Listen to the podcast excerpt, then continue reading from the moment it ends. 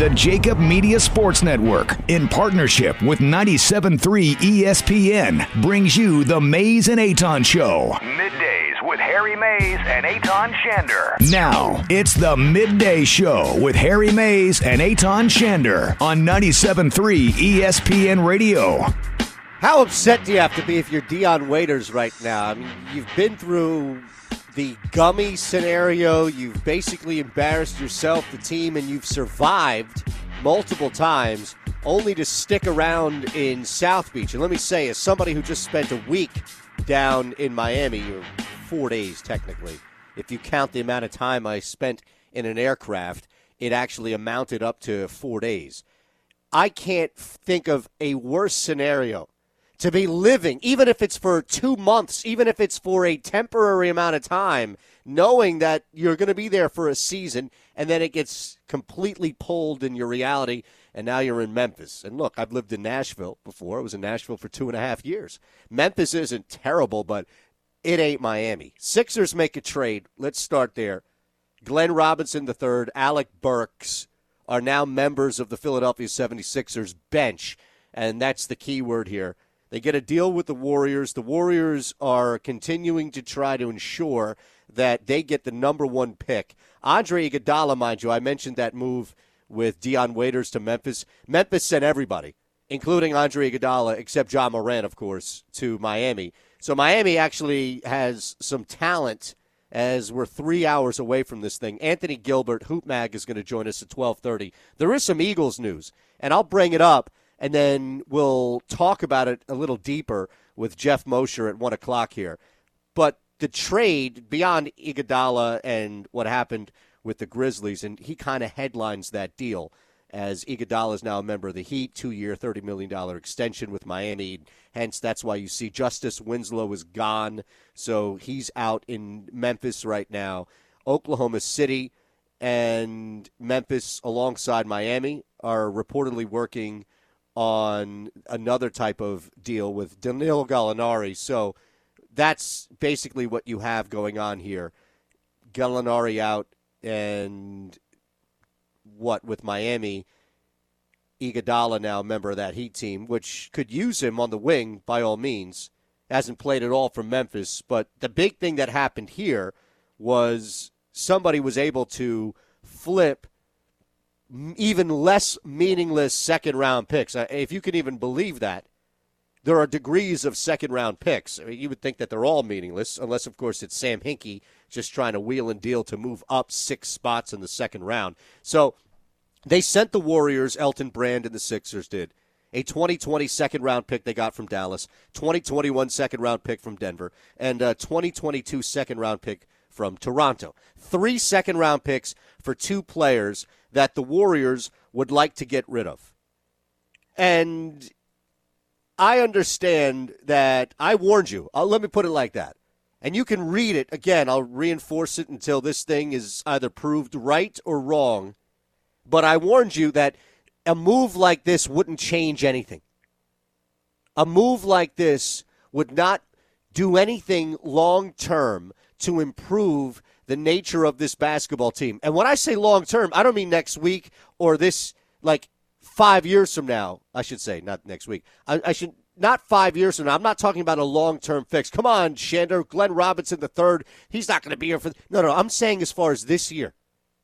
If the goal is to make it to the NBA Finals, if the goal is for Brett Brown to keep his job by doing that, and to gel Simmons and Embiid, this trade doesn't do anything.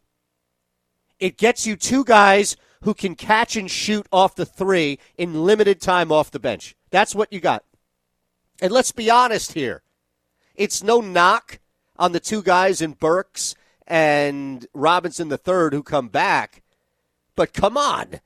For a team that is actively tanking and trying to finish as close as they possibly can, if not secure the number one spot, and shedding salary because they've got a bunch of guys who are hurt, mind you, but still they have to pay.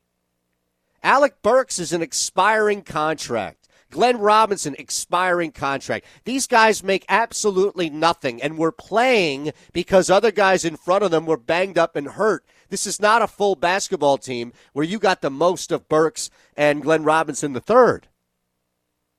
This is essentially a poor man's version of trying to bring in that Ilyasova Belinelli move, where they just sign guys off that mid level as opposed to trading in this case. And you, you didn't trade anything. And my concern slash prediction is these guys, while it'll be nice to see them in a Sixers uniform for whatever reason, and maybe the big dog comes back, right? But outside of that, what's Big Dog doing right now? Is he back in Gary, Indiana? We need to find that out. I mean, his son is now a member of the Sixers. Remember, he played here in 03. That four year deal, four team deal, pardon me. How many father sons can say they both play for the same team? Are you suggesting that the Philadelphia 76ers reach out to now 47 year old Glenn Big Dog Robinson? Now, you know how jerseys, they always have these jerseys, right? Like Los Heat or whatever the hell, the different type of jerseys that come out. Could you have, and they have nicknames sometimes on the back, right? Swaggy had his with the Lakers. Couldn't you do that, Big Dog, Little Dog? You well, could. he's the third, though. He's the third, yeah. Because technically, Glenn Robinson is junior. So would he, so would he be Big Dog the third?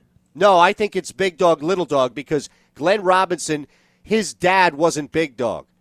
Because Glenn Robinson Jr. was the first big dog of the family. So he's Big Dog, and then his son, Glenn Robinson III, is Little Dog.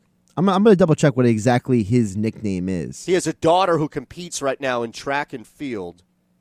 His youngest son, 2013 Indiana High School Athletic Association wrestling champ, shot put runner up. Holy smokes. Played Purdue University football and signed with the CFL BC Lions in 2018. I wonder if he's in the XFL. I don't want to mispronounce his name. It's G E L E N. Gellen? Or Jellen? I, I wonder what he's doing right now. I can't find him at all. I think to- Jellen is copyright anyway. You think what? I think Jellen is copyrighted for all those Dr. Scholl's commercials.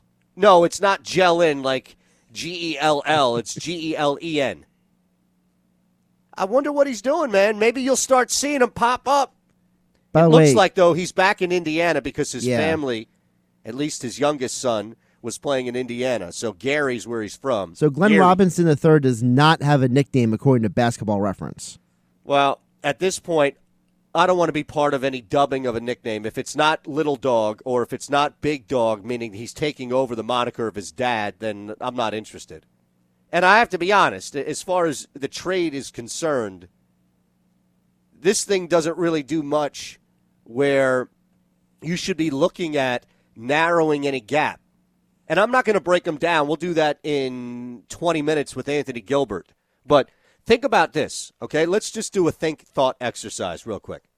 609 403 0973. That's how you can get in on the text board at Shander Show. You can follow along on Twitch, twitch.tv slash Shander Show. What are your top three concerns? And you don't even need to blurt them out by any means. What are your top three concerns? And meanwhile, you should be watching on the Twitch channel because the Fedora will be here tomorrow. So starting Monday, you'll be seeing the new Fedora. And there's a little bit of a twist to that. But think about the top three concerns that you have right now, or did before yesterday with the Philadelphia 76ers. Had nothing to do with trading, right? Nothing to do with making a move. Just your issues that you had with the Sixers. I guarantee you that Ben Simmons, Joel Embiid, Brett Brown are going to appear in two of the three. If not all three, but at least two of the three. All right. What did that trade yesterday do short term? Did that trade save Brett Brown's job? Did that trade put this team in a better position with the starting five? Josh Richardson goes down. This team is kaput. This team has nothing. Were you better served trading for a guy? And I don't even know if you could, to be honest with you, because I said you couldn't in the piece. And looking back at it, I think they probably would have if they could, and they didn't. Therefore, look what they brought back. But wouldn't you be better served trading for somebody who could slide in as a sixth man, slide in and start and spell opportunities, play starter minutes as a shooter? Is this really going to be something that puts you over the top? Because if it is, then Golden State was working on two hell of a deals there. Expiring contract guys who were playing way over their head. What is it transferring into? And be warned the NBA can sucker you like no other sport. The NBA can make good numbers on a bad team that don't transfer into anything look exceptionally better.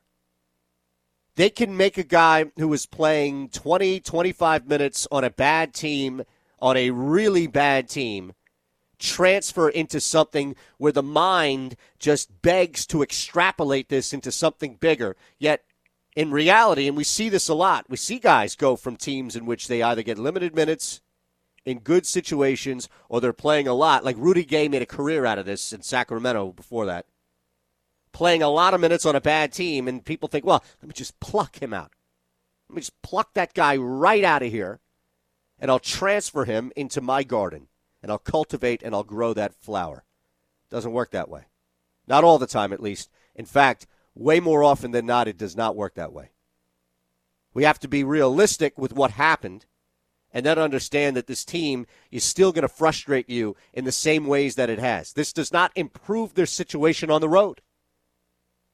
I don't know what you were looking for yesterday, and I hate to do it because I feel like we're on the same page a lot when it comes to conversation that we have and on the Twitch channel, twitch.tv slash Shander Show. Mike Savage, 610. Great tweeter, twitcher. I love the Sixers trade, been a huge Alec Burks guy since he came into the league. And look, I, I don't think that this is a knock on anybody specifically. If it's Burks or Robinson III who have been playing well, and I thought Burks, when he was with the Jazz, would turn into something a little bit better. But at that time, you knew that Utah had to move on. He, he just 13, 14, 15 points, I think, hovering around that for like a year or two. Just it wasn't going to cut it. He's been able to play quality minutes on a really bad basketball team and get some shots up. Shooting 40% from the floor as a part time halfway starter, if you will. It's not bad. And look, you can look at Glenn Robinson the third. These guys shooting in spot up situations. So, okay, you know whose life just got made that much easier? Raul Neto, right?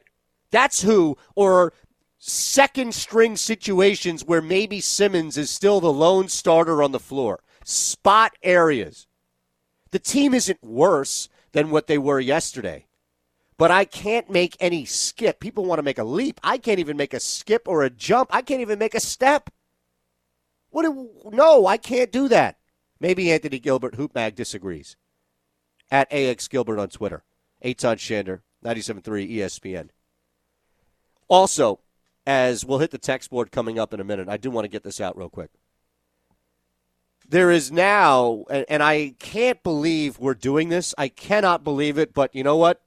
if somebody didn't do it earlier today, then I'll be the first to do it. Hopefully, Gil is out there listening and he can pick up on this thing as well. I mean, we do have the same producer, so maybe if Josh is listening, then we can transfer this thing over. But it's unfortunate because I'm usually anti this. For all those who have been listening and watching and familiar with me, it doesn't matter writing TV wherever. It's I'm lucky and fortunate because of people like you. But if you've been following along, then you know my mo is usually to blanch at the internal rally, like. Hey, let's mobilize everybody in Philadelphia against the world. And I'm not saying that it doesn't ever happen where sometimes we get cut a raw deal or sometimes we get the butt end of the joke. But way too often, I think that there is this cry to rally the city states, whereas internally as a fan base, we are more like Greece and we are more like Athens and Sparta, except for the times in which some idiot on a national TV show says something about us, and it's like, all right, well, let's stop the infighting of Foles and Wentz, and let's just bash Max Kellerman or Stephen A. Smith or whoever the hell else it is says something. This one, though, I feel like is worth fighting for. And I do pick my battles a lot. It was a book that came out years ago, and there was a segment I was doing on the air, and it was quoted on it. I was grateful for it, and I shame on me for forgetting the book. I actually have it upstairs, but Dick Stockton was doing a Padres Phillies game, and he kept referencing. Now, look, this is 12 years ago, maybe 13 years ago, Mm, maybe less less than that, eight years ago, and he kept referencing Santa Claus. It was just the lazy. It was like he had talking points. It was like listening to a Sean Hannity show Monday, Tuesday, Wednesday, Thursday, Friday. It's just the same talking points over. You could take a week off. You come back. I know because I produced that show up in Philly once for a year. You could take a week off. It's the same show. You could take a week off. It's the same Dick Stockton broadcast. It's the same thing. Every time he kept bringing up Philadelphia. Oh, you know, there's Santa Claus. So I went on the air the next day and railed on it. Very few times will I pick up the sword and lead the charge or even partake in the charge. This time I, I want to. Because everybody's favorite non Philadelphia Philadelphian apparently is part of this as well. And I'm not going to name names because I'm anti the whole somebody said something about us. Did you hear this person in LA? Did you hear this actor who's now on a football show say that he loves the Eagles to win the Super Bowl? We love him. We love him. We love him. Meanwhile, that person could say something negative about Philadelphia six minutes from now, and it's, I can't believe the national media, the bias, the, the swing, the pendulum. It's way too much. It makes me dizzy. But in this case, that program and others have decided now to use the parade that just happened with the Kansas City Chiefs and Travis Kelce's speech, if you want to call it that, because of his brother, Jason Kelce, and simply because of that, these programs now have decided to put a poll up and determine which is better, which was the better speech. Now, we're going to hear from Travis Kelce. And this is not about rehashing the Jason Kelce speech because there is an element of the Jason Kelce speech that I have publicly been against, and that's the whole thing about no one likes us, no one likes us, we don't care. Now, that's been ripped off from two fan bases before that even came to Philadelphia, but that doesn't hold up in our fan base. If somebody breathes something negative or anti about Philadelphia on any type of platform and we get wind of it, we care. We definitely care. In fact, it's really difficult to show areas and patches of the fan base that don't care. And the bigger the platform, the more recognizable the human being that is talking about us, the worse it gets. It's a brush fire that spreads. All right, let's listen to some Travis Kelce here, Josh. Let's start with, and we can just go in, in order here. Let's start with him expressing the love for the city and ends with a little Beastie Boys. This is the most beautiful scene I've ever witnessed in my life. I love this city to death. I promise you, from here to the end, I cherish every moment with y'all. And I promise you, everybody here feels the exact same way. I talked to El Presidente, Mark Donovan. He made sure it was okay with the, the run. I mean, the Clark family, everybody involved. Because of this season, because of y'all. Every single touchdown, every single point we score at Arrowhead is going to end with the anthem and y'all got to help me say it right here one last time for 2019 2020 world champions. You got to fight for your right to party. Believe it. I love y'all. All right.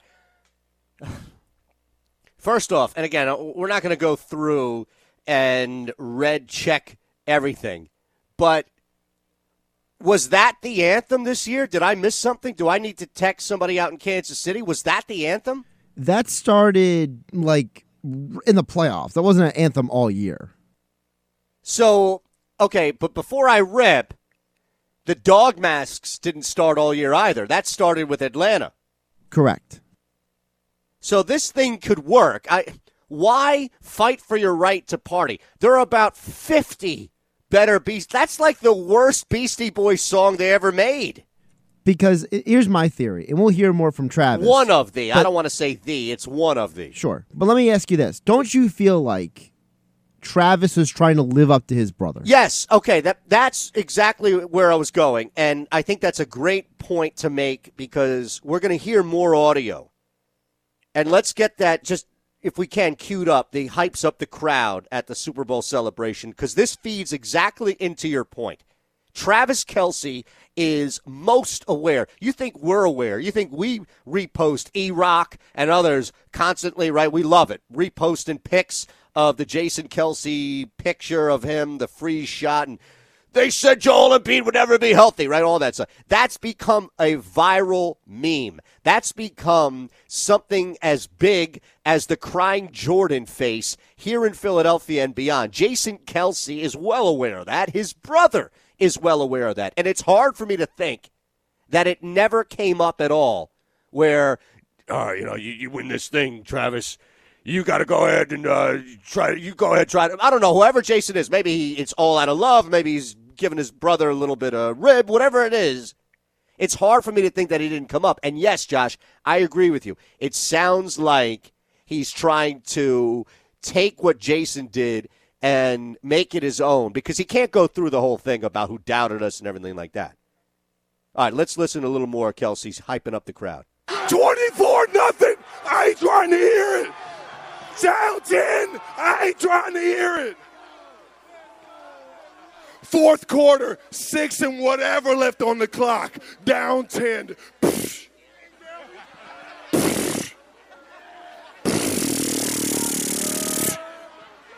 We got Patrick Mahomes and Andy Reid, baby. How about Sammy Watkins? Whoa! Yeah, how about Sammy? How Sammy about Watkins? Damien Williams? Whoa! How about my dog, five five, and he ain't offsides, Frank Clark? What's good? Now, I'll say this.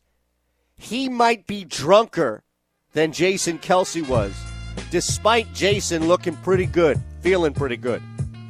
That sounded like a man who was already blacked out by the time he got on stage.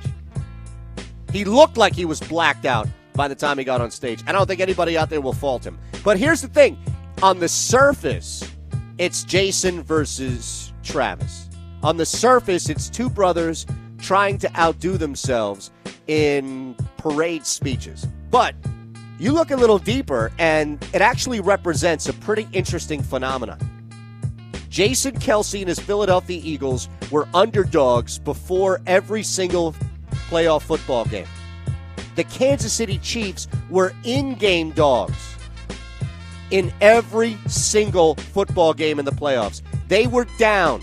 And an in game dog will do the same thing to you as being a pregame dog, if not worse. So I can't fault. Like, I, I don't think it's all so much just trying to outdo Jason Kelce as much as there is an element of the world doubted us. Look, just look at it. Look at the odds. If you have receipts, if you know somebody who hit them three straight weeks, they were down in playoff games in the middle of these play 24 points to the Texans. Who the hell comes back from that? Now I sound like Travis Kelce. Anthony Gilbert next. You're listening to the Mayes and Eytan Show. A Jake I see the messages coming in. Look, I, I wasn't slandering the group. All right? And I'm not even going to waste my next guest time going down that road as he is a man as well versed in hip hop since its inception to where we stand now, current and even future trends. But we bring Anthony Gilbert on at AX Gilbert on Twitter, Hoop Mag, NBA TV, NBA TV Canada, our own here in Philadelphia. We bring him on to talk about the Sixers and the league that he covers. But I'm being accused of slandering the Beastie Boys because the Kansas City Chiefs have adopted Anthony this fight for your right to party as like their anthem. You know how the Eagles had the underdog, the dog masks when they ran through the playoffs a couple of years ago to win the Super Bowl. So apparently Travis Kelce and others have adopted fight for your right to party as their anthem. And I didn't slander the group. I just said that fight for your right to party might be their worst song ever. I- I'm with you. Well, first of all, first of all, thanks for having me on. I appreciate it. Always good. So very good to talk to you. Likewise, my friend. but uh, you're right. I mean, if we're going to go back to 1986, 1987, I mean, no. I mean, we got to go Paul Revere, Brass Monkey. You know, like those are the classics, not Party for Your Right. Right. No, I mean even even the uh, the, the Zeppelin song they stole that that I forget. Yeah. Um, you know when the levee breaks song that you're like uh, there's so many better ones that like fight for your right. I feel like was their attempt to be pop and and it just kind of fizzled. Right, right. They needed to stick to who they are and do hip hop. Stay in the And if you lane. get That, that, yeah, it's a hell of a lane they had, brand AJ. of hip hop. Exactly, because, and I don't want to get too far off the point, but like what they did at Def Jam with Rick Rubin, like, is unprecedented. It's unprecedented. You can listen to it now. It's timeless. It, it, they they they're a great all time hip hop band. Yeah, and you mentioned Rick Rubin. We know Run DMC, big part of getting these guys off there. And I just, you're, yeah, I, I don't know why anybody would use that. There has to be some sort of. I'd reached out to a couple of people in Kansas City, so hopefully I can get some sort of response to why, of all songs for a group who's iconic in multiple genres, why they would choose that one of all of them. But anyway, we digress. Let's start with the Sixers trade, and then we'll kind of work outwards. I, I wrote earlier in the week that I, I just it's not that I didn't want to see a move, but there was nothing out there that I saw that could happen that would really make me feel better about the core issues of the Sixers. Like, are they going to be in the final NBA Finals, Eastern Conference Finals this year? Is Brett Brown going to save his job? Are the two stars going to gel? It doesn't mean that Glenn Robinson III and Alec Burks can't help, but I don't know. Anthony, I, I wake up today with that news and I think I feel the same way if that trade is made or not. Yeah, yeah. I mean, it wasn't um, it wasn't a sex move, which typically around this time of the year is what we look for. You know, something something major, something we can really sink our teeth in. Um, but it was a move that could potentially help on the offensive end. This team is built to have shooters around and uh, Embiid and Simmons and Embiid in, in particular, he's also one of those shooters. So this helps, but does it get them over the hump? I don't think so. I, I, don't think so. We, when I say we, uh, the people in Philadelphia, uh, we deserve a team that can go further than they have, and and I say that because the the bigger pieces are there and now they just need to fill it out with the more responsible role player type pieces. And they've missed the mark. And as we both know you know the window closes. So you you got to act now and you got to act fast. Like like one of those like 1-800 commercials. Act now fast. Yeah, and if you don't, then you wind up getting screwed on the interest and, and everything that comes with it. And I wonder if we're going to be in a similar situation this off season. What happened is it's not just going to be, hey, we got to move on from the coach and then keep the whole team. I feel like over the last three or four years, we haven't seen a consistent one through seven for a full season. Is that right? Yeah, that, that that's actually right. You know, and you don't want to turn into a team that makes an exit, um, you know, annually in the second round, or even in the in the conference finals. You know, the semis or the conference finals. You want a team that, you know, with these type of generational players they have, it is it's one of those things when the whole league is looking like, man, Philly has so much talent, and I'm not sure if it's all coaching, um, but it's part of it because on the coaching end, not understanding the uh, the full situation because I'm not in the locker room, but I do know it's not all X's and O's. There's egos and there's accountability, and when you're managing egos, sometimes you don't necessarily hold those egos and those personalities accountable. And the great teams govern themselves. I'm going to point everybody to your network, ESPN, this summer. We're just an affiliate. Don't don't blame us. We're just an Okay, affiliate. No, no, no, no. I was gonna give- I was going you surprise because they're going to do that ten-part Chicago Bulls series, and everybody that wants to know what it takes for a championship team to win, they need to watch that. Hmm. Because Michael Jordan wasn't nice. Like he's he's a great pitch man for Hanes and Nike, but guess what? he was a terror since the public school era. And it's exactly what they needed. And it got them two separate three-peats. Why aren't more people playing? See, I'd rather that than mm-hmm. Beastie Boys. You can do because I got a text from Glenn from EHT saying that he's substituted "party" with Lombardi when he said it in the past. Well, can I say Lombardi and BS Lombardi? go. like I'd rather take that Biggie song than You the fight for your right. Here we go. hey, man, look, I'm not sure how they get down in Missouri, but uh, Well, at least know, he got I the guess- state I right. guess I did get the state right. no comment. Uh, but yeah, hey man, you know, it, whatever works for them. You know, we we in Philadelphia, we finally got one, and uh, I'm happy with that. We do need another one though. We do, uh, and fair enough. I don't think it's going to come from the Sixers this year. I want you to react for us. I wanted to, I saved this for you coming on with us today, Anthony Gilbert at AX Gilbert joining us on Twitter. This is a back and forth with a question and answer, if you will, from Keith Okay. Pompey. He tweeted this about whether or not the players are still listening to Brett Brown because you mentioned it's more than X's and O's, and I wanted you to just hear this cut if you haven't already, and let's just get your response to it as well. So are y'all still listening to Brett? Yeah, uh, obviously there needs to be, you know, we haven't been winning. Um, our offense has not been good, but I always say, uh, you know, coaches I know out there to make shots for us. They don't make plays. Uh, you know, they could they can do a better job. You know, of uh, you know setting everything up. Um, but at the end of the day, we make the plays. Uh, and like I said, from time to time, you know, you don't know what you're getting. I don't know if I'm going into the game and if I'm getting the ball or not, but that should never affect anything. Uh, like I said, it starts on defense, and we still got to do our job, and even if it's you know not getting the ball some nights, and you know you still got to go hard. You still got to go out and play hard.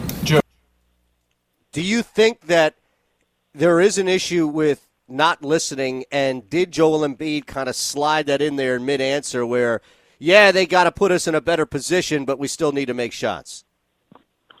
Yeah, I'm not going to say it was what Michael Corleone said to Fredo. You are full of classic analogies today. Did we catch you right off a nap or something? I'm, I'm going pop culture today. I love it. but I mean, it.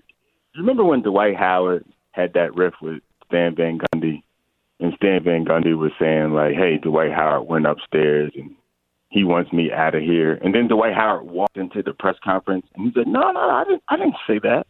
Uh, but then it turned out that he did. We might be seeing a prelude uh, of that. Um, it's weird and a lot of fingers get pointed when there's losing uh, taking place, and and and winning does cure all. You know, if they can somehow win in my um, Milwaukee tonight, that would be a, a big help for for all those coaches and, and players involved. But it's just weird, you know. If he's your guy, come out and say, "Hey, he's my guy. Yep. We we got to do better." Yep.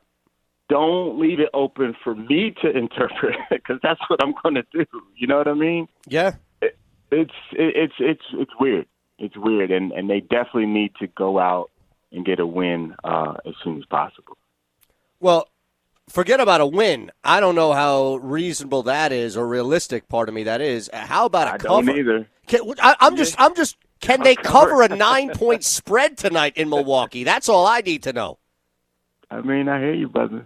I I, I understand. I think they're going to get blown out. I, I think all of this comes to a head tonight. They get blown out, then they come back home. They deal with the team in Memphis who basically got rid of everybody except Ja Morant. Justice Winslow was back, I know that, but They Mhm. deal with a team in Memphis who's manageable at home, and that's where I think you start to see things at least regress back to the mean. But I don't know. I, I think they get handled tonight.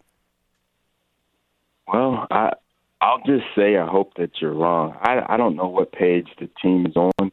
Uh, sometimes things like this can unify the team, and uh, and they can come out and play spirited basketball. They seem to to rise to the occasion against uh, Milwaukee because Milwaukee is the North Star, and um, we'll see. I mean, the Sixers are so much better than how they play.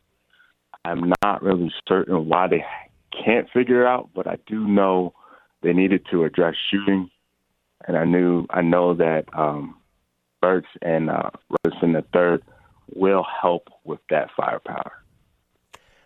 All right, Anthony, uh, your thoughts on the other move? And again, it's going to impact the Sixers tomorrow night when they host the Mhm. Grizzlies. But the four team trade, let's look at two trades, right? We, we had the four team trade, but, bef- but before that, let me get my order here right. Let's start with the Iguodala move to Miami. Oh man, he, there needs to be a case study on Andre Iguodala. Like the guy misses the whole season, hangs out in L.A. with his family, stays in great shape, comes back into the league by saying, "Hmm, I don't want to play in Memphis," and then gets a bump up in pay. Like man, talk about finesse. I, I love the move for Miami you know, he brings so much championship metal and hard work and outside shooting and defense to that team. Um, so that whole Miami Mafia thing is going to work perfectly for him. And and and uh, Memphis wins because it's like, hey, you're out of here. You didn't want to play with us in the first place. So I I like it. I like it a lot, especially since the young players were kind of like you know, taking shots at the old head. I, I I never think that's a good idea. Yeah. We saw that already, right? And he just kind of like, all right, see ya. You got the rookie of the year. That's cool, but I'm about to go over here. Now, Miami, are they are they the second best team with Andre Iguodala in the East? Yes, and um, that's saying a lot. Yeah, I agree. They already were trending up, and it wasn't getting worse. They were getting better, and uh, they have outside outside shooting. Uh, they have toughness. They have defense, and they have uh, you know accountability from from the top down. Uh, like I was saying earlier, the teams that are really great and, and, and that are good, they take care of business and, and they actually police themselves. And, and I see that with, with Miami. All right. I have to ask because I'm looking around with the actual league itself, mm-hmm. and you mentioned just how open this thing is with Miami. The Sixers themselves, just right now, gut reaction. Oh no! You know what? Let me let me. That's that's too long. I don't have enough time to go down that road. I'll just leave you with this. I miss him. Do you miss Jimmy? Absolutely. Absolutely. I miss him every day. Yeah, yeah. But you I know, didn't think I'd miss him this much. I, I want you. We've talked when I was on the other place for like years before he even left Mm-hmm. Minnesota, and you knew Devon. Like we we all had conversation. I've wanted Jimmy Butler here as a Sixer for years, so I knew I'd miss him. But I didn't realize. Like I can't remember a player, Hunter Pence, any of these other guys have come through the city that I'm like, damn, Doc's different. But Right. Jimmy's up there, man. Jimmy is, is one of the guys who has spent like a year or less in this city than have moved on that I probably miss the most.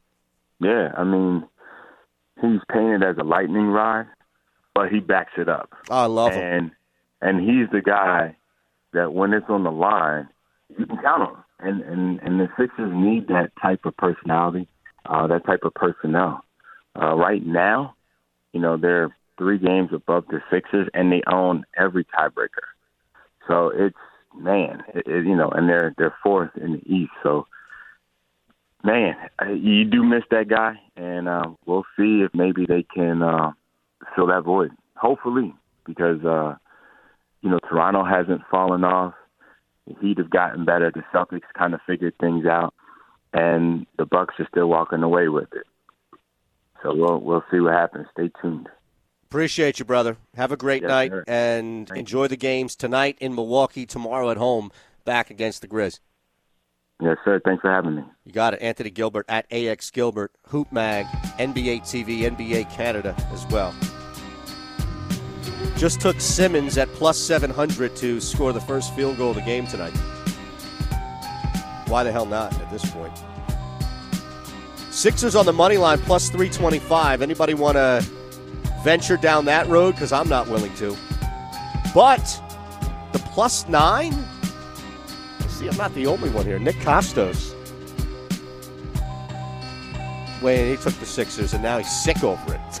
I wonder how many people jumped in yesterday and saw that nine point line and thought, wow, there's some value right there on the road. Getting nine points. Granted, Milwaukee, but still, you're getting nine. They match up well against Milwaukee. So I think that there is that. Look, honestly, I believe they cover. Now that I think about it, I told Anthony Gilbert they're going to get their ass kicked to him, but I'll tell you why I changed my mind in the matter of two minutes. Coming up next. Some Eagles news that we'll touch on coming up eight minutes from now. Reminder episode four of Hanging with Hennig and Hendricks. Hennig and Hendricks. That's up. 97.3 ESPN.com. Sixers, Andy Reid, the Super Bowl, more. So you can catch Josh and Deshaun up there. Hang, Hennig, hanging. See, this is why I said texted. Episode four of Hanging with Hennig and Hendricks. 97.3 ESPN.com. You can see that and read that. You know, these guys on the Sports Bash should be promoting that as well, hopefully. At least Mosher. Jeez. Fallout from the trade, if there is any, we'll see tonight. I just teased the Bucks and Lakers down to four. So I am going back and forth. And here I teased before the break that I changed my mind, and then looking at this thing and talking it out, I, I just I can't I can't take the Sixers even with a teaser. I couldn't even tease them up to 13 points in Milwaukee and associate them with anything else. Like if I brought the Lakers down to three at home against Houston tonight, still trying to get their footing correct, and we saw what happened last game, and I think they're onto it now. But I wouldn't do that. I, I, I can't in any confidence say that. They're not going to win. I'm not going to take a risk with the Sixers on the money line. So where are we right now? Just kind of in limbo. One thing that I, I am curious about. So I got in already. It's just one tournament, but I submitted three lineups for a DFS tourney this weekend. And if you're asking me, well, what sport are you playing? Golf already started. Why would you do it for an NBA game or day three or four days ahead of time? Uh uh XFL. I'm back, and I hope you are too. As a two time champion in DFS leagues this year, I'm looking to add. And this belt that you're watching on Twitch or Facebook has nothing to do with that. That's separate. That's college football. So I'm looking because I can't win anything else. Everything that I did this year, all the positives, from Josh's help to my own help to stealing people at bookies.com stuff, all of the things, Philly Godfather, everybody that I had access to, for whatever reason, I was able to soak that up and apply it to football. My God, I am a, probably a bigger fan of the NBA than anything, including my Eagles, your Eagles, our Eagles. May, no, no, no, Eagles first. But, God, I this year is just difficult. Maybe it's because all of my good fortune has been poured into one small, minuscule thing. But I want to talk about that as well. And you know what? If Jeff Mosher's not prepared to talk about DFS XFL leagues, then that's on him. Welcome to the party. We'll be back 97.3 ESPN at Shander Show. That's how you get me on Twitter. Hopefully you're watching along as well. Twitch.tv slash Shander Show. And we didn't get to it because we had some more important and pressing stuff like trying to back people down from some ledge they were teetering over with the Philadelphia Phillies for some reason. Oh, I guess because Mookie Betts was dealt. And also the trade deadline, where we were continuing to have conversations specifically centering around Elton Brand and what to do or not to do once the deadline hits, and some other things that completely derailed us. XFL has been a gigantic theme this week, and rightfully so, because I have already set my three lineups for the DFS tournament that I've entered in Saturday's action. It's only two games that I could get in. Well, I guess technically it's four because it, it starts on Saturday. But I believe the tournament itself has the Seattle, D.C., and the L.A. and Houston games. So it's just those four teams that I could choose from. This is unfortunate, and maybe it'll change, but I would prefer to play in a Saturday Sunday type tournament where I can watch everybody burn through Saturday guys and pick up somebody like playing on New York or St. Louis. Actually, you know what? I, I take that back. I take that back. Everybody's in play. So all four games are in play, and I've jumped in. Look, it's the same as any football out there. So if you're playing DFS football throughout the year, if you're in any of these daily leagues, wherever you play them on, whatever app or website you're involved in, then you know in order to win a tournament, you have to stack. And that's how I won my two tournaments. You stack. You, you hopefully, luckily, find the right game that's going to be the highest scoring of the two, and you're on the right side of the stack. You can't just stack Jameis Winston, Evans, and Godwin every week. You have to be on the right side of it. So all I did was just stack three lineups. So I don't know. I don't even know if Jeff Mosher's playing fantasy football to that extent, but I know he's got some thoughts on the Philadelphia Eagles. And let me just say this before we even talk about sports, and I, I don't know if we will get to it, because we do have 60 minutes, so that's good. I got something that I thought was way out of my price range, but is shockingly cheap. I mean, I mean, like, look, I get it. Bills What- are bills. What's her name? No, trust me, I, I, I don't have time for that right now. Here's the thing: it's seven, and I'm splitting it with somebody in the household, so it's seventy-five. Technically, it's going to be ninety dollars a month with everything included. Uh huh. Split between two people. So I've added a bill forty-five dollars a month for the next forty months. That's not a lot. Now, when you look at what it adds up to, sure, it's a ton of money, but forty-five dollars a month for this product. I thought was unrealistic. Like I thought I was priced out of this thing, and I'm excited. Do you have I, any? I'm now, excited some- for you to tell me what it is. I've been Well, trying think to, about it. Let, let's let's walk. Through Well, wait a minute. I have to. I, you're right. I need context, uh, even So- without you giving the answer away. When you say you're splitting it with someone, is it not your fiance? It is. It is. Angela and I are are splitting it because we're both going to use it. It's something that will be in the house. But aren't uh, is this splitting? Is it just metaphorical? I mean, you guys aren't on a kind of a one income type thing where you buy everything together as a family, or are you still your Well, I'm not married yet. Well, I know that, but you live together. It's easy to keep things set. We have All a right. joint. Look, we have a joint account, but that's where like the mortgage gets pulled from, stuff like that. I'm not. I bet gonna- you got a joint account, buddy. Uh, well, I have a separate account that's joint. Right. Correct. But we have a joint. There's a difference, right? An account that's no, but that that's the thing. I think so, you were missing the entendre I was getting. no, at. no, I got it. Oh, I, oh, I just, okay. I couldn't spin it back like I, got wanted you. to. I got you. So that's the thing, though, is we Uh, have. ninety bucks, forty five each, and you think it's a great deal, huh? And it's something that the two of us will. A game system, maybe like a video game system. I don't know Angela very well. That's why it's difficult for me to. I don't know what her hobbies and interests. have are. you? You've met though, right? Yeah, but it's not like we've sat down and and I mean, I'd lo- listen. I'd love to have Look, a really long golf. conversation with her about She you. plays golf. She's a teach. She she doesn't play video games. All right, Okay. I can tell you that. I, look, if I can, if I buy like a new Xbox or PS5, whatever the Uh-huh. new system is that comes out, then I have to convince her there's some sort of entertainment value. Right. Remember when these first came out, and this is years ago. So I was living with somebody at the time. A previous relationship, and that's how I convinced. Uh, look, oh, we'll get a PlayStation. It has a Blu-ray. And, uh, Mhm. okay, okay, okay. So it's not that. Right, no. It's got to be something. It's a monthly subscription to something, correct? Is that what you're, you're well, saying? that in well, we're paying off the cost of what we're buying together, and Uh-huh. there is a monthly subscription to access stuff as well. is it a streaming service In what sense? Like TV? Like Hulu, Netflix? No, uh, no, no. I no. guess I, ninety. am would not already be. on that. That- Yeah, that's how I that. survive here. Everything. I have ten TVs up in the studio, and they're all on smart apps. Yeah. I live a very structured and somewhat sheltered lifestyle now, so I, I couldn't even begin. You might think- have one of these. I, you I might, and not even it, it might be hitting me in the head, and I wouldn't even know. That's what I'm saying. Like I feel like you have one. And here, An you know- exercise bike? I, I don't know. Okay, see, I have to let everybody who's watching at least.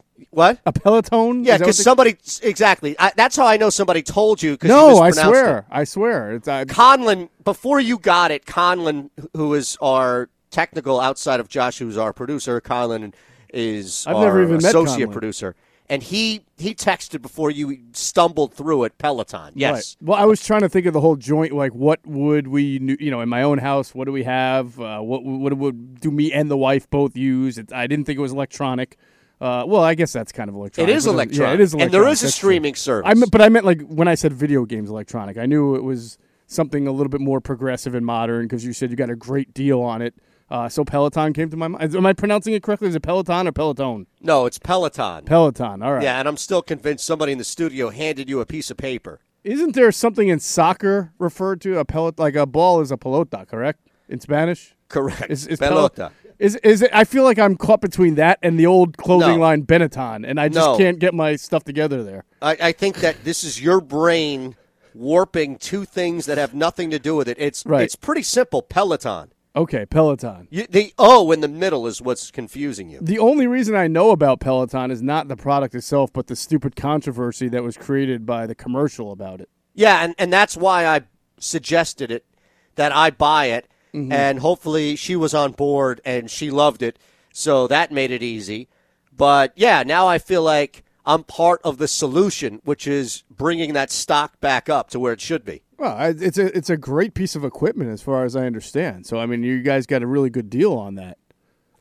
Hey, this is what I bought it right from the website. I didn't even have to go to use it? Amazon or Are you going that. to use it? That's the question. I mean, how do you have time to work out? You're on on air 20 hours a day. No, I see. That's the thing is, we do have.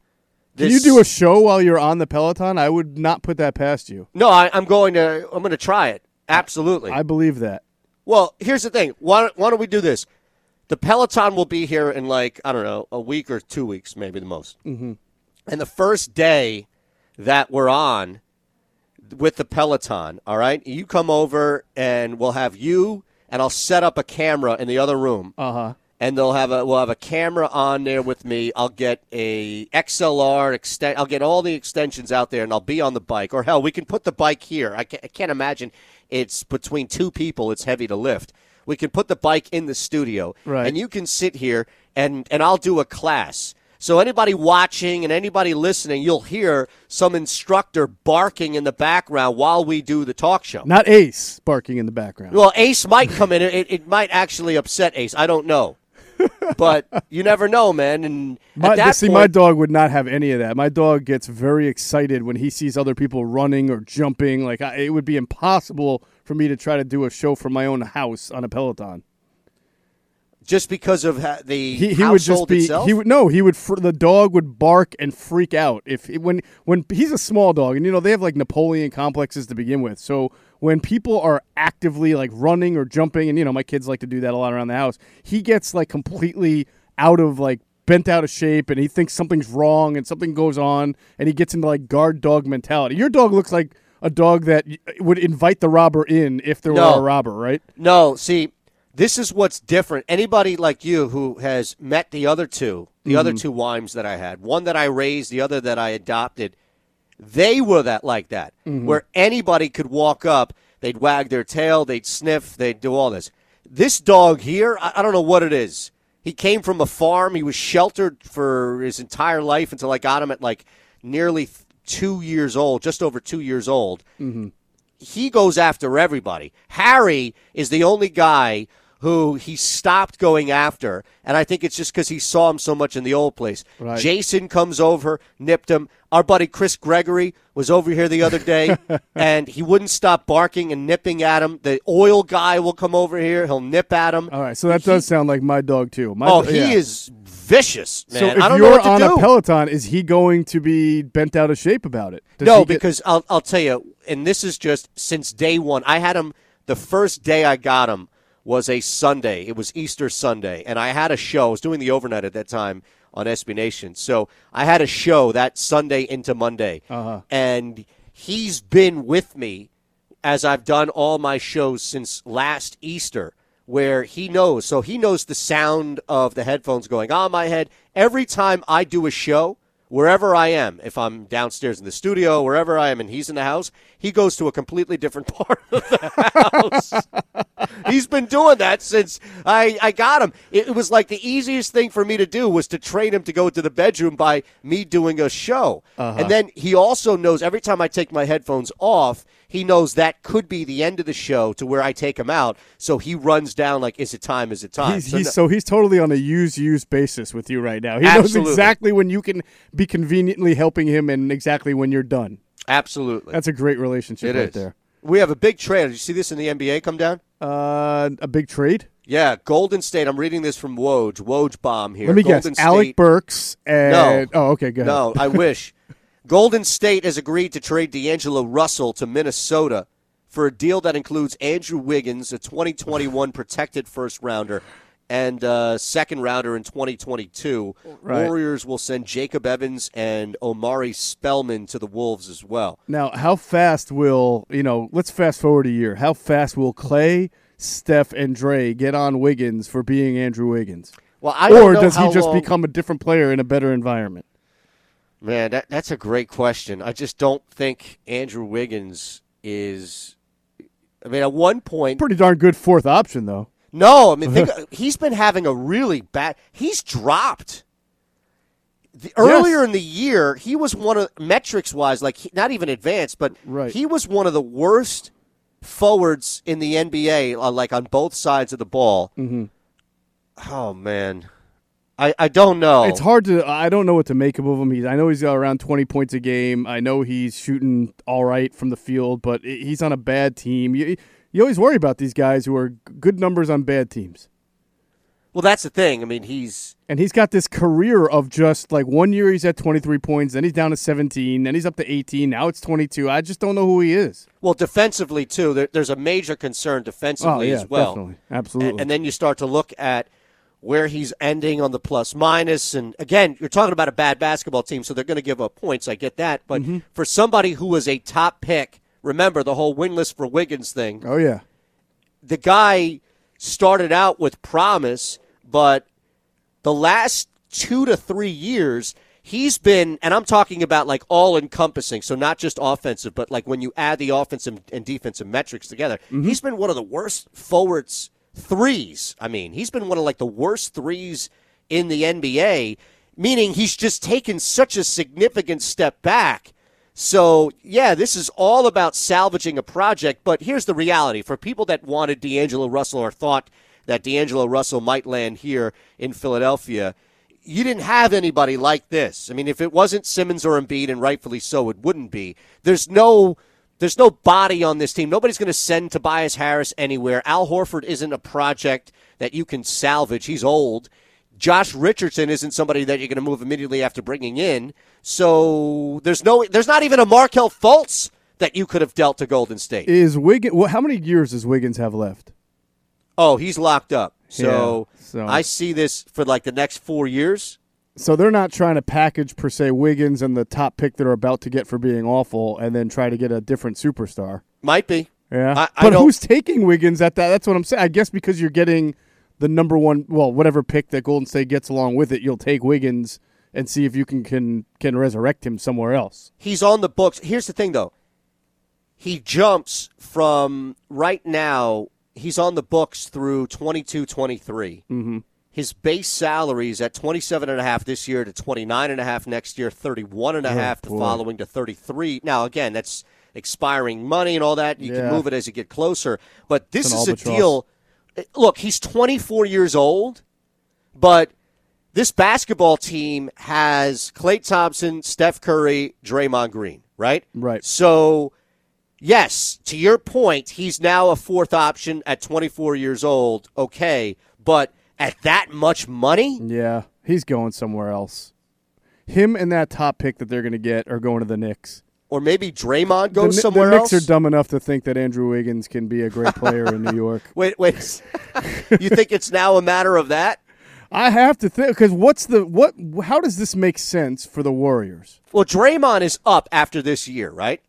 Yes. So this could just be an indication that the team is willing to either move, like they couldn't get anything for him, or maybe they're willing to move on, or maybe they're willing to work a deal and re- since they have him, they have his rights. They can rework a deal for something cheaper with Draymond. Maybe they can convince him to take a pay cut in that regard. Hey, Klay's coming back healthy, Steph's coming back healthy. We have Wiggins. It's just crazy to go from Harrison Barnes to Kevin Durant to Andrew Wiggins at that position. I would agree with you. It's a, it's a, it does not make a whole lot of sense to this me. is right. I mean, if anything, the guys they brought in brought in there have been a style of player, a type of player that Andrew Wiggins doesn't seem to blend with, or or fit the description of. Yeah. I mean, he's not even a great shooter, right? I mean, he was supposed to be a better shooter, but what is he like thirty three percent career from three? That's not the kind of guy that they've built teams around. Even No, if you're you, right. It- even it if you isn't. thought playing in that offense was going to improve him to what thirty six, he ain't Yep. going to be a thirty eight to thirty nine to forty. Yep. I don't know. He's going right. somewhere else. This is March 27th, 2019, by paceandspacehoops.com. Mm-hmm. The article is titled, Is Andrew Wiggins the worst NBA player of all time? now, think about this. It's fantastic. It's an amazing lead, right? So, Wiggins, I'm reading this verbatim. Wiggins routinely ranks among the absolute most head scratching wastes of minutes in the league. Consider the following benchmarks 2,500 minutes played, 32 minutes a game over an 82 game season. This is Wiggins' first four seasons in the league among all players with at least 2,500 minutes in those years. This is the VORP as far as that like Right. Calculation, right? Yeah. So again, it's not the end all be all, but it's the value over replacement player. It's similar to war in baseball, Right. but again, war isn't the end all be all, but war's a pretty good statistic. And I'll defer to you on that, right? Yeah, I'm not anti um, sabermetrics, and I think WAR is a it's a good statistic. Sometimes I think it's used too much as a be all end all. Sure, sure. But I think w- it's really hard. I mean, so much of of all sports and is subjective or almost undefinable. Like range for a shortstop, right? Uh, some days a shortstop's having a great day and he's getting everything. Other days he's not. So is he a good shortstop or is he a bad shortstop? And you try to put that in numerically and quantify it statistically, and it becomes a little bit lopsided. That's why everything always has a, a plus or minus of five percent ratio, right? To Yep. it, nothing's Yep. a hundred percent. But that's probably as close to accurate as it gets to describe the total comprehensive impact that a player is bringing you, not just as an offender or a defender, but everything that that comes with that player. I'll give you four more to make up what they call the Big Five. These are the Big Five Saber stats that people look at in the NBA. So it's not one, it's not two. This is now 5 Mm-hmm. It's PER, Right. which is a good indicator of of your plus minus and how much value you truly have. Your true shooting. That's like your NBA WAR, if I'm Correct. Yeah. Well, like yes, because it also includes your, your plus minus. Right. Your true shooting, win shares, the box plus minus, like what you finish on plus minus each night, and the VORP. So this was written March of 2019, last year, right? Almost a year ago, in his fourth year. Everything was trending down. Every single one of those big five stats was the worst of his career last year. So he was getting worse in those box scores routinely, consistently in four years. It's insane. I don't know what happened. to now. I want to go back to his year at Kansas and think back to how well they even did because I don't they didn't win the national title that year. I know they were a top team, but I think that might have been a year where they got eliminated earlier than expected. I'd have Yeah. to go back and check that out Well, think about that. Because that now you- now yeah. it's like usual suspects, right? I mean, it's like that scene where all the clues come together into one, and you realize you were duped by Keyser Söze the whole time. Every every part of this guy going back to college was even a Assad. yeah. So who would be the one dropping the mug? Uh, well, it wouldn't be Bill Self because he got rid of him after one year. I guess it would be the owner of the Minnesota Timberwolves. Yeah, I guess you're right. Right. Yeah.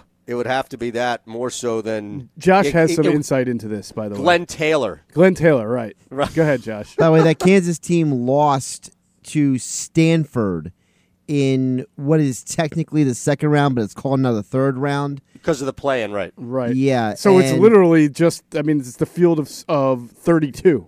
Yeah, uh, That's Wig- awful. Wiggins was the leading scorer on that team that also had Perry Ellis, not the clothing brand. No, right. Joel Embiid, who remember hurt his back in that season, didn't even play most of the postseason. Yep. Right. Uh, the They infamous still Wayne should have Selden. enough talent to beat Stanford. The infamous Wayne Selden. Yeah, they got upset. Also infamous Frank Mason. Now that wasn't.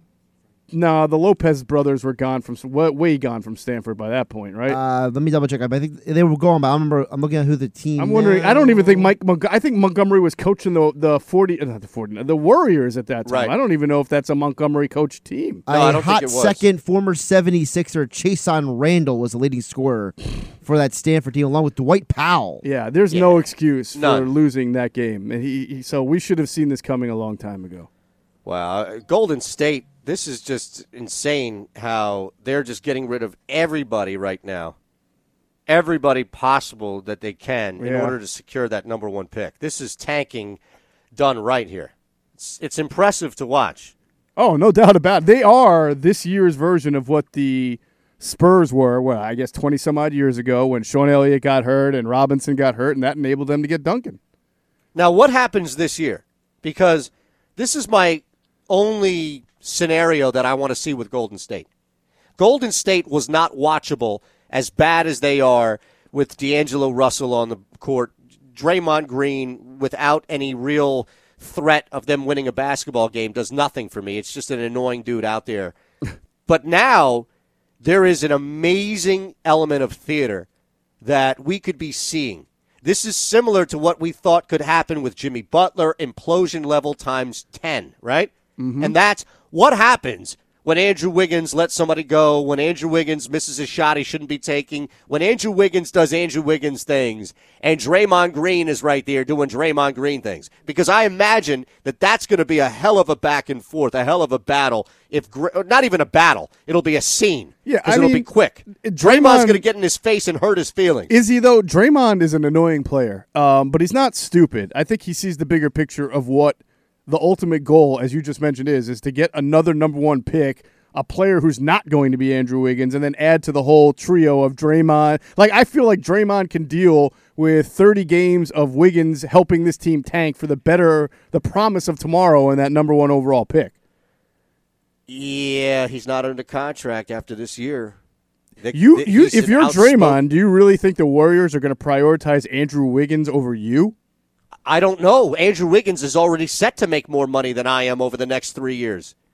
Could look at it right now. That's an, think, but that's an albatross. That's a reason to not want to hang on to Andrew Wiggins. They don't want to have right. to pay that money. So that's that's the reason why Draymond would get in his face after Wiggins did something because he doesn't either a think he's going to be around in Draymond himself or that Wiggins should be around. well, I feel like Draymond would be out, but Draymond, it's, would be, hey, don't be hitting too many shots here, fella. don't be playing like you're going to be around here for a long time. Don't be trying to help us win games. Just don't know. your thing. Be lazy. yeah. Don't hustle. Miss I don't shots. think he can. That's my point. You think that he can. You think that Andrew Wiggins is going to exhibit signs of hustle. No, maybe he can't. Maybe he can't. But then Draymond's got nothing to worry about because if he comes and is continues to be an albatross, then it's not like the Warriors are going to bank on Andrew Wiggins over Draymond Green, three-time watch, NBA man. champion. You watch next time they take on the Maybe they're both gone. I don't next know. Next time they're in Dallas, something's Andrew Wiggins is going to do something stupid, and Draymond Green is going to be right there, and the camera's going to focus right up on him. So you think Draymond's going full Jimmy Butler on this guy? Absolutely. Uh, I guess I can see it because you know what, Draymond. Maybe they're both gone. You know, I could see them both being gone and them just rebuilding around their number one pick and Klay and Steph. How much? We have what 32, 33 games left, something like that. Yes. Okay. Let's create, let's just set some hypothetical odds. Yes or no? It's a simple one. Two answers here. What are the odds you think Draymond, at one point from now until the season ends, blows up on Andrew Wiggins? I'd say yes, it happens, is minus 150. No, it doesn't happen, is plus 180. 180? I'll take the 180 on that. You think it should be higher? Let's No, I thought you were going to give it like a plus 108. one one ten. I think it's a 50-50 shot. Here. All right, let's. I, okay, you're right. I agree. It, it should be lower. So one eighty was great value. I was going to okay. jump all over that. I okay. That's fair. Two to one, close to it. That's fine. So Yeah. let's say minus minus one fifty. Yes, he does. Plus one hundred eight. No, he doesn't. You're getting uh, you're getting over Hmm. even value on that, but the likelihood of it happening is pretty strong. yeah, that's. Are you just going to do it from a value play, or are you actually going to rationalize this thing? Look, I'm already trying to figure out how much money I can put down on a Colin Thompson player prop for the XFL. So I, I don't know how much I got to put on on this feud, this imminent feud between uh, Dray- Draymond Green and Wiggins, but I still don't think it's going to happen. Well, I think mine is probably more realistic of a scenario. Can you even find something like that? Player I, I don't know. There should be available, right? Other you, I heard you talking about XFL, and Well, I've already taken Dallas. That's as just my DFS future. though, right? What's that? That was DFS, correct? No, Dallas. I took Dallas as a futures bet at the beginning of the week. We talked it through here. I'm now, why are they Bob such heavy favorites? Who's on Dallas that makes them heavy favorites? It's the combination of Bob Stoops as the Uh-huh, coach, uh-huh. and we've seen this in these leagues where the head coach means a lot. Yeah, no, I agree. He has his former guy in Landry Jones in Oklahoma as the quarterback. I like that ra- rationale. and the rules are designed for you to drop back and throw that thing like they did in Oklahoma. Yeah, you're right. Now, how do you name your team? And don't the forget, the Battlehawks? offensive coordinator is Hal Mumme. Oh God, another air raid guy. Man, this ball is going to be all, all over the place. See, Jeff had no didn't even miss a beat. He's a big Hal Mumme guy. That's right, Kentucky's finest. he was Right? Tim Couch's coach, if I'm not mistaken. He was. He was. He, was the he head coach got of Kentucky. Tim Couch into the NFL. Yeah, he, Tim Couch owes that guy his freaking life. Pretty much. You know, I'll say this. By the way, bad look by St. Louis. I mean, the Battlehawks. What a stupid name. Well, St. how- Louis is, is not favored to do much. I think. I in mean, this come league. on, Battlehawks. What, what, what's a Battle Hawk? St. Louis might be the second worst team in the league. Well, yeah. If, if you look at the XFL futures to win the championship, St. Louis is plus a thousand. It's like some He-Man BS right there with Cringer, the Battle Cat, right? See, I got them in. They they dropped. Dallas dropped, and I got them in at plus two fifty. Now they're at plus three hundred. Yeah, the the quarterback battle in St. Louis was between Tyler Heinicke and uh, Nick Fitzgerald. You know, you can go to Air Raid. I remember Heinicke. I don't remember Nick Fitzgerald. Nick Fitzgerald was the mediocre quarterback from Mississippi State that everyone was like he was going to replace Dak Prescott, and then he kept throwing interceptions. Ah, that's what it was. Are, are we being kind by calling him the mediocre quarterback? No, I, I think it's all relative in the XFL. Yeah, He's Their fine. best player probably is their punter. Oh, jeez. Their punter is Marquette King. Marquette King. Is that right? That's who it is. Yeah. Look, I'll tell you, there's some value here. It's all going to be in game. Everything here, as far as week by week, it's all in game value. But that's why I think the fantasy angle. Did you do any DFS stuff this year? I did not. First off, I'm not a big a break, DFS or guy. Can we just keep talking? Well, I mean, you're the you're the you're the you drive the cart, man. I'm, I'm not even there in the studio. Well, I guess that's Josh's uh, call.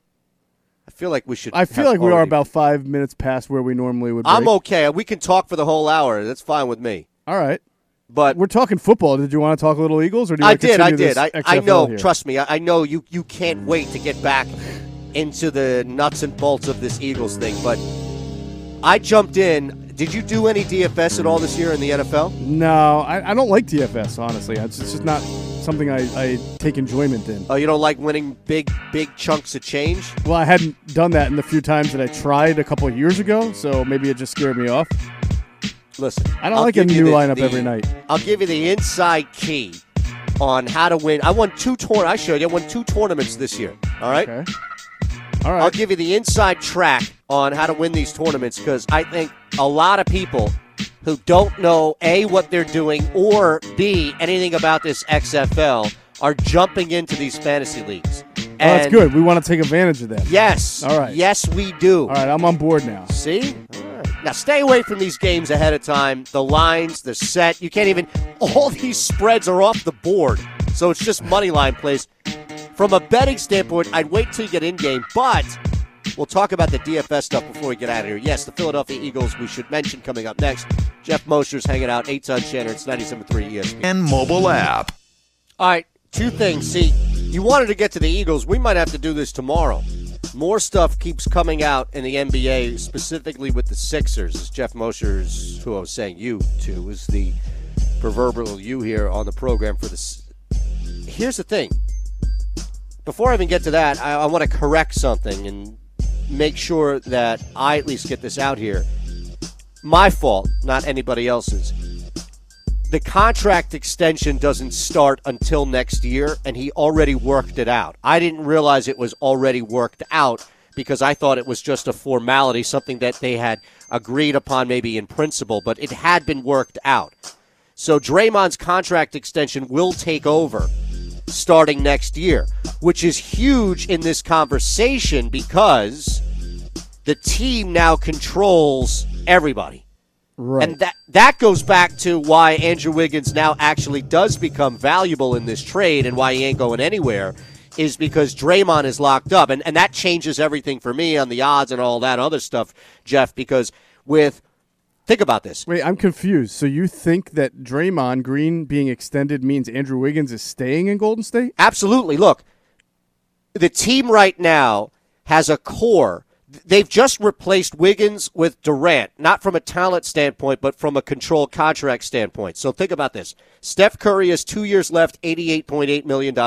That's team control of that deal. Klay Thompson has four years at a buck 57 left. The team controls that deal. Right. Andrew Wiggins comes in with three years, 94.7 million left controls that deal. Draymond is now after this year, four years, 99.7 million. All four of those deals are team controlled, so they have the ability to rework. They have the ability, they have the flexibility. It's not like signing somebody new to their con- they can go over the luxury tax with those contracts because they're in house. That's the benefit that they now have by bringing. It's pretty. It's a pretty smart move. But don't by you Golden still State. think that having that top pick and Wiggins gives them great advantage to be able to package that in a deal for a cost controlled star who's on a rookie deal? Because they're going to need a bench.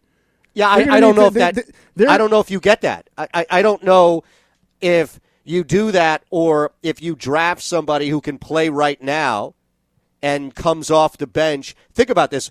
Yes, you can trade for somebody, maybe trade for somebody with a year left or two on their rookie deal. Mm-hmm. You're still going to have to renegotiate, but that's that costs money. That costs currency. You could also, depending on where they finish, one, two, or three in the draft, you might be able to identify somebody coming into this draft, and there are a couple of kids that you don't need to even start, but you could work that kid in as a sixth man on this team. Yeah, I Maybe just- you I, I draft it, a though. center, and that guy replaces Kevin Looney, and all of a sudden now you got a 19 year old center that you've identified. Well, it's not going to be a It's center. still though a lot of money for a guy who doesn't fit what they've typically looked for. Wiggins? Won't be. A, yeah, I think Wiggins fits better he's than a terrible shooter. Nah, look, I, I think Wiggins is going to fit better because he's going to be able to take advantage of the spacing. You don't need another shooter. You've got you've Is got he two going of the best shooters of all time. percent to thirty-nine percent? I'm sorry? You're saying he's going to go from thirty-three to thirty-nine percent? No, w- what I'm saying is is that for Andrew Wiggins' game now, Uh-huh. you need somebody who's going to be able to take advantage of the spacing created by Klay, Steph, Draymond on the floor. Guys who can Go to the draw basket? defenders out and shoot. I think Wiggins can put the ball on the floor. Wiggins can get to the basket. Now, look, But don't you think? All right, all right. I will agree That- with that. that's- that's you the can find only that area. for a lot less money than you're paying Andrew Wiggins. you can. But look, he's 24 years old. I'm not. You, uh, you're you're half selling me, man. I cannot imagine that he is part of this Warriors' future. I just I feel like there's a secondary move coming with him. But think about this. I don't know how because I don't know who view. takes that contract on. Well, that's what I'm saying. You may not find another team to take that contract on, and is it really worth? Well, uh, is it really hard to find a tanking team that knows it's two years away? Like, could you would you be completely shocked if a team like I don't know the Cavs did it, or the Hornets, or maybe even the Phoenix Suns, because it certainly hasn't worked out well for them with the guys that they've got now to try to improve. I, I don't know. I just can't. no, I think the Suns. The Suns look at their current state and their future, and they're not going to maybe not. All right. Well, let's like let's say Pop retires at the. I don't know if Pop's retiring, but the Spurs. They're they're always like okay, but they're not going anywhere. they've got a lot of money with Aldridge and DeMar DeRozan attached. well, maybe one of those guys would go then in a deal to get Golden State. I, I don't know. I just I I don't see how it fits or why you would need a fourth option making that much money, unless you thought he was really going to be a star. Yeah, because here's the thing. Because you have those three contracts already under. Yeah, your- I, I, I get that, but you have no you bench traded. now. You have zero bench. But you can go. But here's the thing: they already have. There's more to this. They have a seventeen and and a half million dollar uh, trade exception. Like they have multiple first round picks. It's not just oh you're stuck with Andrew Wiggins. They can. br- They have enough money at 17 million to bring in somebody. That's a lot of money to spend. Yeah, I mean, that's that like is a lot ti- of money. I, that's I, a I that's a tier saying. two free agent you May- could bring in. And maybe it just winds up being two years, and then when his contract is a lot easier to take on, he's gone. I, I, maybe that's the case. Yeah. You can, Uh, look- you honestly can sell me on what you're saying, but I, I, I'm, I will stay steeped in the fact that I'm not 100 percent sold. He's going to be a warrior next year Very fair. Very fair. for Now, a whole lot of other thing. reasons of fit and style and what they've looked for typically. It just seems weird. Do Chris you guys really quick? Do you guys think that maybe the Warriors can try to get Wiggins to do what nobody else has previously, which is coming out of college? He no, was what expected, what initiative does he have with all that money and now surrounded by a bunch of good players who don't have to who can do all the wo- Well, they- Well, legwork? may, maybe he would respect Steph, Klay, There's and a culture, Draymond yeah. when they turned to him and say, "Go out there and play defense." Than Yeah. Karl-Anthony Towns. Yeah, No. I, I think there's something more to that. You- You're dealing with multiple champions there. That look, we, we talk all the time about culture, and it, it rarely works, but when it does work, it's a difference maker. And you, Jeff, you cover the NFL. Yeah, but I don't. I, I 20 guess what I'm saying is I don't think this is just about culture. I just don't think he's that very good of a That's player. fair. That's very fair. And I can't sell. I'm not trying to sell even me that Andrew Wiggins is better than what he is. Mm-hmm. I just think they look at him and think they can survive with him for the next two or three years. We'll see. Here's, here's the thing, real quick, because we're going to have to break at some point with the music coming, but I want to get this out, and I promise you I will at least bring this thing up with the Eagles, and we can chat about this tomorrow if you're around as well. I'll be at Parx Casino, of course. Here's the thing. According to Chris Broussard, Embiid and Simmons are, quote, jealous of one another, according to people close to that situation. I'm told other players talk to them at some sort of players' meeting, something like that, where they talk to Embiid and Simmons and were like, quote, look, you guys, you got to lead us. You got to get it together. We should be much better. They've been and Embiid pointing and fingers Simmons at each other all that, year long. But we'll see. Right? They've been pointing fingers and making veiled references to each other all year long. Well, listen, this remember, is we becoming go back- Shaq and Penny. We go back to what Horford said, Jeff, Yeah, on Wednesday. stuff. There's some stuff going on in our locker room, and we'll keep that internal, but we all know we need to be better. We need to step it up. It is a great opportunity to do it tomorrow. Well, we'll see what happens tonight. Shaq and Penny, part two. Shaq and Penny, I mean, God, at least they made it to the finals. That's a good point. All right, can we at least bring this thing up before I get out of here? You're going to stick around for the sports bash, but Yeah, the Philadelphia Eagles are doing offense by committee. Let's just hear your tease. Yes or no? Good idea? Eh, it's it's it's an idea. I don't know if it's good or bad. It's not unique. The 49ers did it last year, and other teams do it de- on defense. So it's the Eagles did it last year, right? Mike This was supposed Mike to be a Groh is the tease. offensive coordinator. You know that, right? I know. Um, I'll give You you. know we're coming back. I'll explain why it's no Uh, different there on you the way go. back. Thank you. One thing Philadelphia Eagles have hired an offensive coordinator. Technically, they promoted him. And Jeff says it's been done before, so the jury's out. I just don't know. Last year to this year, what's changed? Because if we've gone from autonomy to collective decision making, I don't know if I'm excited about this thing working so fast and smooth in just one offseason. Does that make sense to you? Yeah, I it, I just don't think it's all that different, so that it makes that big of a difference. If you go back to last year, Mike Groh was the offensive coordinator. That was his title. But Jeff Stoutland was the run game coordinator. He got that title with his last promotion at the end of 2017, right? So it's if if Jeff Stoutland was already a run game coordinator, then what was Mike Groh doing as the offensive coordinator? Well, probably doing he was he was doing the passing element of it. So now you have it where Jeff Stoutland is still doing the run game coordination, and Press Taylor is doing the pass game of it. The only big difference is that Mike Groh was the guy in charge of just taking all the concepts and ideas, funneling it into one, and then working with Doug on on the play. So now maybe you get both Press and Jeff doing that with Doug. But at the end of the day, it's still Doug's offense and Doug's play calls. But it's really not as revolutionary or different as to, as compared to what they were doing last year. Well, last year sucked, and ever since the See, two that's guys, another. Let, let me. Do you think the offense sucked last year? I I think the offense was. I think the offense in the first half was ill prepared. Well, uh, don't you think it's you, you expect a level of preparation difficulties when you lose your top two receivers? No, I- in your first one in the first game. Look, we knew. I, I can't take away. That's not a question I can answer in a vacuum because it's not my fault. Due to politics, Mack Hollins was on the field, and a guy that helped the team later in the season was not. Right, but the, some of that stuff has nothing to do with who's offensive coordinator. Or No, but it not. could make it easier. If to your point, if you're losing your top two wide receivers and you're going to Mack Hollins, you're only making your life more difficult. Right, you are. At the end of the day, though, the, the team finished with the fourth best third down efficiency, the third best red zone efficiency, and the second best time of possession, giving all of the issues that you just referred to. So why'd they saw. fire guys? I did. I'm not. Have I ever said that they made the right decision? In No, firing? I'm I'm asking you that. Because- I, I'm not challenging you on anything. I'm because asking. they're they're the blind man in a dark room looking for the black cat that ain't there. They want ideas, they want principles, they want concepts, and they almost don't even realize that if you take if you just took half those injuries away, and I'm not saying injuries are always to blame, but they're a reality that they probably would have been a much better offense and more consistent all year long. Just And give yet- them DeSean.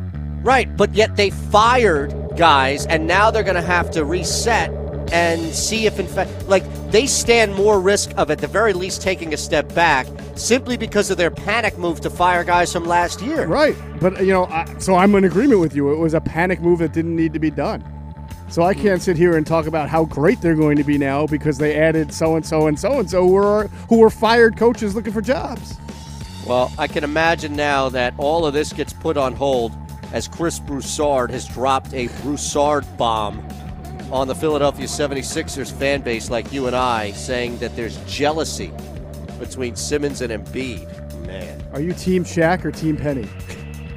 Penny is coaching somewhere, his son. I'm Team Shaq